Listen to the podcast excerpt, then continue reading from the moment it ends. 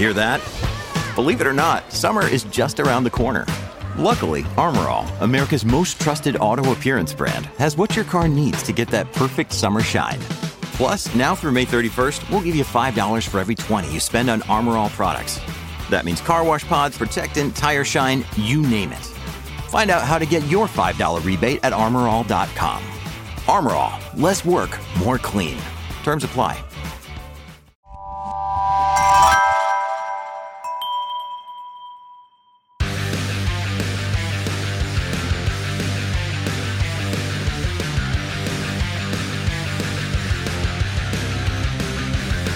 Welcome to Pit Pass Moto, the show that keeps you up to speed on the latest in motorcycling and brings the biggest names in motorcycle racing right to you. I'm Dave Selecki, and this week we are flipping the script and we're going to talk to co host PJ Doran.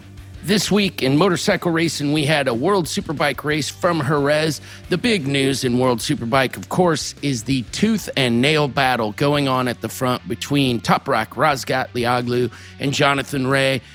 Razgat had one point coming into this event at Jerez, and after two race wins, he was very happy to leave the event with a 20 point lead over Jonathan Rea. We've got three rounds left in this season of World Superbike, and it is going to come down to the wire, barring someone getting injured. We hope that does not happen. It's been an incredible season. Jonathan Rea, of course, a perennial favorite, multi time champion. Razgatlioglu absolutely asserting himself in this series. It is just going to be exciting. I can't encourage you more. Watch the final three rounds, it's going to be amazing. Yeah, it sounds like a real dogfight, and it's great to see. I love watching World Superbike, man. For off road racing, we had the Motocross of Nations this last weekend in Mantova, Italy and it was a mutter. They had a very wet and challenging event, but uh, for me, the highlights was watching Jeffrey Herlings win two motos. The guy, the bullet they call him, was on fire, and uh, really held up his uh, country well for Netherlands. But really, for me, the story of the weekend was Italy winning the event, taking home the Chamberlain Trophy, and Antonio Cairoli finally winning that event. He's never done that well there. He always has bad luck at the Motocross of Nations. So it was good to see because he did announce his retirement this year. For him to go out on top like that is uh, that's big news, I think.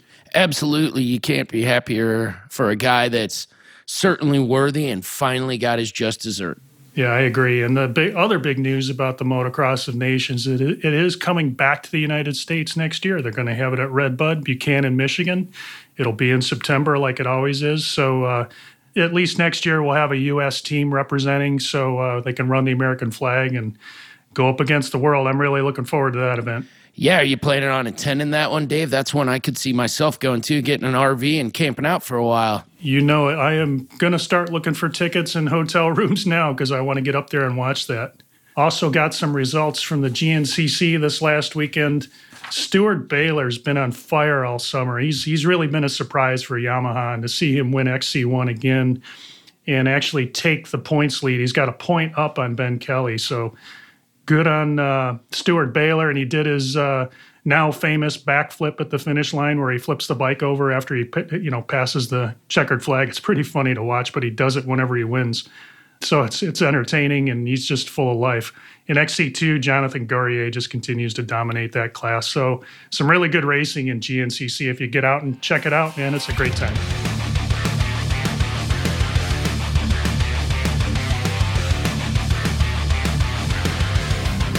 This week's Pit Pass trivia question is It's known as the Olympics of Motocross. What year was the first Motocross of Nations started? And name the country where it took place. And for bonus points, what country won that first event? The answer to that question after our interview with PJ Doran.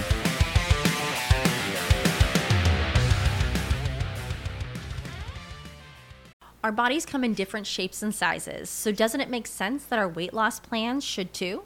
That's the beauty of Noom. They build a personal plan that factors in dietary restrictions, medical issues, and other personal needs so your plan works for you. Noom doesn't restrict or shame when you want to treat yourself. Their flexible program focuses on progress instead of perfection. You don't have to give up carbs or anything. And with their daily lessons, you can learn something new about your food choices every day. After just a few days of using the app, I learned how to recognize cues for overeating and how to choose the right foods to feel full. Stay focused on what's important to you with Noom's psychology and biology based approach. Sign up for your trial today at Noom.com. That's N O O M. Dot com and check out Noom's first ever cookbook, The Noom Kitchen, for a hundred healthy and delicious recipes to promote better living. Available to buy now wherever books are sold.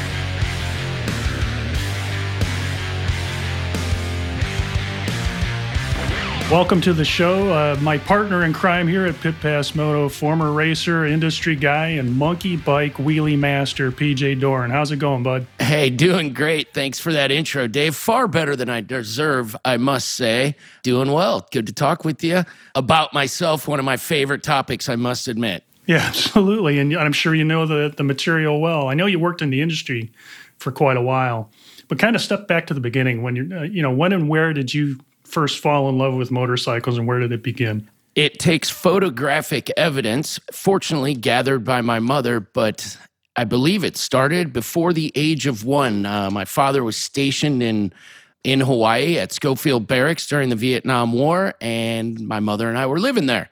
He had a Bridgestone two stroke that are notorious, if anyone is familiar with them, for not exactly running. So it was generally in pieces in the parking lot outside of the the apartment that they had given my father, and I was often captured sleeping on it. My mom has a whole album involving me sleeping on the gas tank at a very young age, draped over it, while my dad was in some form or another rebuilding it. Now, that Bridgestone motorcycle, that didn't happen to have Lucas ignition, did it? I assume it did. Bridgestone was popular brand apparently in the 60s dave i remember riding one in, as a kid in the 70s somebody i knew had a bridgestone 90 likewise to my dad's uh, example it was pretty much always in need of some form of repair. It didn't run for us very well at all.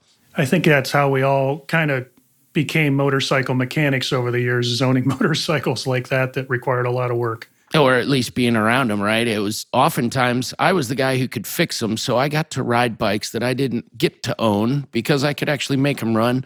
And I think you're exactly right. It was out of necessity. So tell me, which was the first motorcycle that you perfected the wheelie on? I would have to say that was a Trail 70. I really started working out the kinks on some of my cousins' Trail 70s. As we all know, they were ubiquitous across the country every farm or barn seemed to have one, two, or three of them. No different uh, within my farming family. Every generation before me, apparently, had a Trail 70. I never got to own one, but I certainly got hand me down rides. And if I could make them run, same rules. If you knew how to clean the carb and you found it in the barn, you could ride it. So from there, I think uh, you know eventually you, you worked your way into the industry, and I know I'm probably leaping way ahead, but somehow your love of motorcycles routed you into the industry. How did you end up here? Yeah, definitely. Growing up on motorcycles is absolutely at the core. My dad went from that Bridgestone, thankfully, uh, when he got stateside. And as we grew, the family grew, he transitioned into BMW. So I've had a long standing affair, love affair with vintage BMWs. They were current at the time my dad was owning them, but now considered vintage. All of that led to the first thing I wanted to do when I got my own money. And as it turned out in the military, I was able to buy motorcycles. That leads you to motorcycle dealers. Once I was at dealers, I realized real human beings worked there. And it, I made it my goal. At some point, I had to work at a dealership, and I was able to start doing that when I lived in Minneapolis in my mid 20s. I worked for a, at the time, very popular dealership called Trackstar. They uh, went on to infamy with some very serious shenanigans pulled by the owner of the business. Fortunately, I was long gone before uh, felonies were handed down, but I did work there for a while at Trackstar, and it gave me a taste for what could be a career in the motorcycle industry as a mechanic at the time. So, formal training in, in mechanics, or was that something as as you said you kind of picked up as you went as you were younger, and obviously qualified to do that? Yeah, mechanics work really, I think, stemmed from necessity again. My dad was constantly testing me as we were, uh, he was a thrifty guy. So we always had vintage cars, vintage motorcycles, and I was constantly put to task can you make this thing work or that thing work? And next thing you knew, I was a mechanic. I came to college after the military and I owned my own series of junky cars that needed attention and I gave it to them. And ultimately, occasionally there are things you can't do. If you don't have all the right tools which a poor college kid doesn't i found a local uh, import garage to work on my various volkswagens when i couldn't tackle the task and i usually could tell them what was wrong. I didn't have the tools. Can you guys do this? And they hired me uh, in pretty short order. They said you know what you're doing. Why don't you come in and use our tools? We'll pay you to do it and as I understand, that was a long career in uh, in the dealerships from there. I mean, you've gone from several different ones since then, or yeah, absolutely. And, it's I've bounced around from automotive. You know, I started in a European import garage at Iowa State. Then uh, Minneapolis, I worked at a Yamaha Moto Guzzi slash Bimota dealership worked on a lot of things and got my start racing, doing some flat track up in the Minnesota area. Then I ended up at various garages in Chicago whenever I needed to make a buck. If I didn't have a job, I would usually pull my toolbox to somebody's garage and offer a hand, leading to my most recent uh, nine plus years at a big time Yamaha dealership uh, here in the Midwest uh, for Bart Hicklin at Hicklin Power Sports.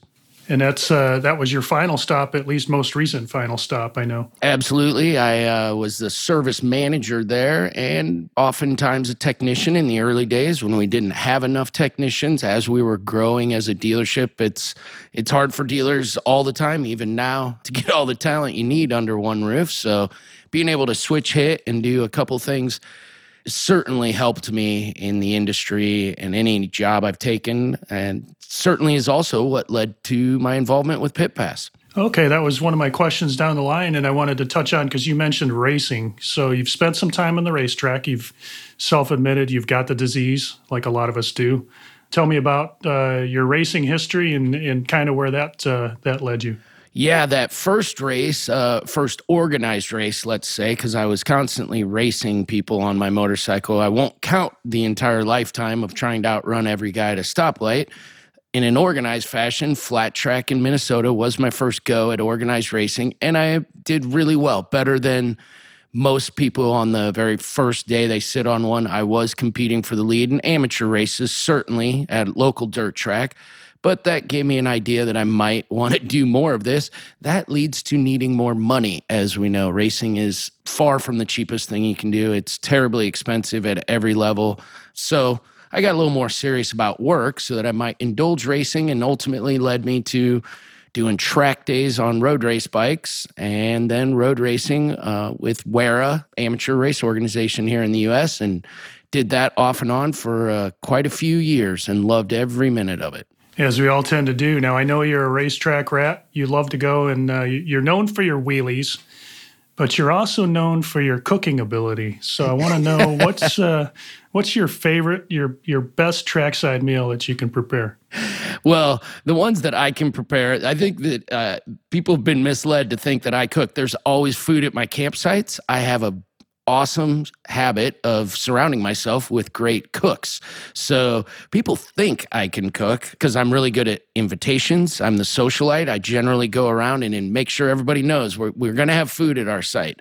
I will take very little credit for it. It's generally the people I'm camping with. When left to my own devices, we get hamburgers. That's pretty much what we get is hamburgers on the grill. My favorite meal at the track is prepared by one of my friends, Mark Peroni, and he makes the world's best low country boil trackside. He brings out the turkey the turkey frying pot and fills it with water and does an absolutely amazing low country seafood, potato, crawfish, whatever he's got, he throws it in there, and it's amazing. I'm getting hungry just listening to this. Uh, so, so, so, that's your trackside stuff. Now, I always wanted to ask you this question: When you're not spinning laps around the neighborhood or doing wheelies, what are your hobbies? What do you do uh, besides motorcycles that uh, that fill your time? That's a good question. I am an avid skateboarder, and as luck would have it, Des Moines, Iowa now has the biggest and best skate park in the nation. So recently, as in this year, I am now skateboarding a lot more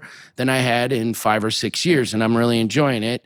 Hopefully, I don't hurt myself too badly. I'm pretty much constantly covered in scabs now, knees and elbows, uh, much like motorcycle riding the joints are not appreciative of the impacts with the concrete. So I'm slowly finding uh, finding out what I can and can't do given my age and disability, so to speak. As we all do, we all age, and uh, it takes longer to heal every time we get off. That's for sure. And I'm sure helmets are required. At least I hope so. I'll be honest; they're not required. It's uh, much like skate parks around the country. They're all run pretty much the same way. Cities generally own them. There's a generic waiver at the gate. You're on your own. That's the only way they work. Otherwise, lawyers are going to come in and take them away before they even get started. So Yes, I have helmets. Yes, I have worn a helmet. As my comfort level grows, I'm not, and that's a bad idea. So, whoever's listening, wear your helmet to the skate park. Couldn't agree more. And uh, one last question was uh, you touched on it earlier, which was uh, your path to Pit Pass Moto. How did that uh, begin for you? How did you get invited on? How did that uh, come about? Well, back in the grand old days, long time ago, it's probably been 10 years now, Tony Wink and I met fortuitously. I moved to town. Uh, I was at the time very active road racer, and I had purchased a flat tracker. I was getting into racing here locally in the in the Des Moines, Iowa area. Impossible not to run into a guy like Tony Wink, who owns a racetrack, is an incredible racer.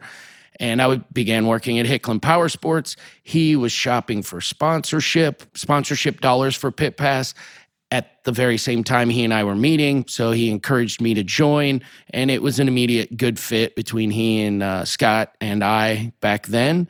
I filled in some holes. Tony, as we know, is brilliant off-road guy and had all the connections off-road. Didn't know much of anything about road racing, and he admittedly would say it, it showed in his commentary and interviews. So it was a good fit to bring me in, and I continue to try and fill that role now. As you do, absolutely. And uh, it was great uh, hearing some of the story behind the story, PJ. Appreciate you taking some time with us today. And uh, is there anybody you want to give a shout out? Uh? I want to give a big shout out to my co host, Dave Selecki, for All getting right. on here and doing this with me. Uh, thank you, man. I appreciate it. Thanks for spending time with us, PJ. This has been great. Right on.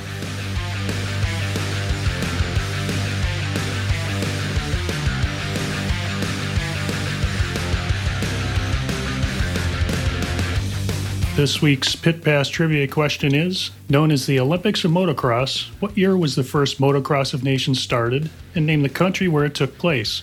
For bonus points, who won that first event? And the answer is, of course, it was 1947. The initial race was held at the Wassenaar track in Holland, and that first event was won by Great Britain. Great Britain, a powerhouse of the day. They are, and they've won probably more motocross of nations than any country. The United States had a run since about 1981, but uh, they've fallen off and obviously didn't attend this year. But they're they're always a a force to be reckoned with, just because motocross has really grown in this country since about 1970.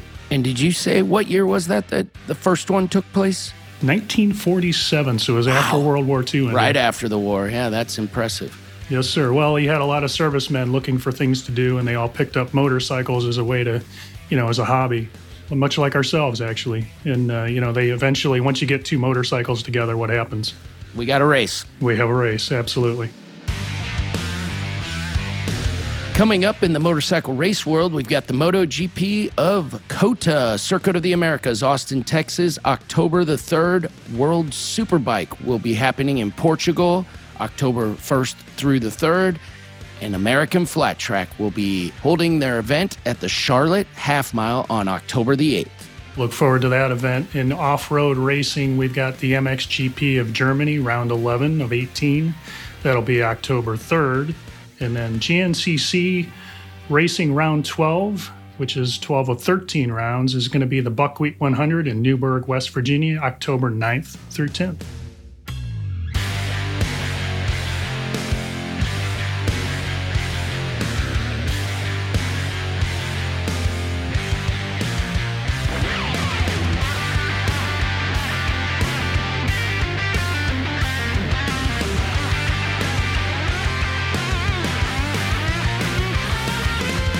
Thank you for tuning in. If you enjoyed this episode, make sure to follow us on your favorite podcast app so you never miss an episode. And if you have a moment, please rate and review us as well. We really appreciate it. Make sure you're also following us on Twitter, Facebook, Instagram, and visit pitpassmoto.com where you can check out our blog. This has been a production of Evergreen Podcasts. A special thank you to Tommy Boy Halverson, Chris Bishop, producer Leah Longbrake, and audio engineer Eric Koltnow. I'm Dave, And I'm PJ. And we'll see you next week. Wheelie on.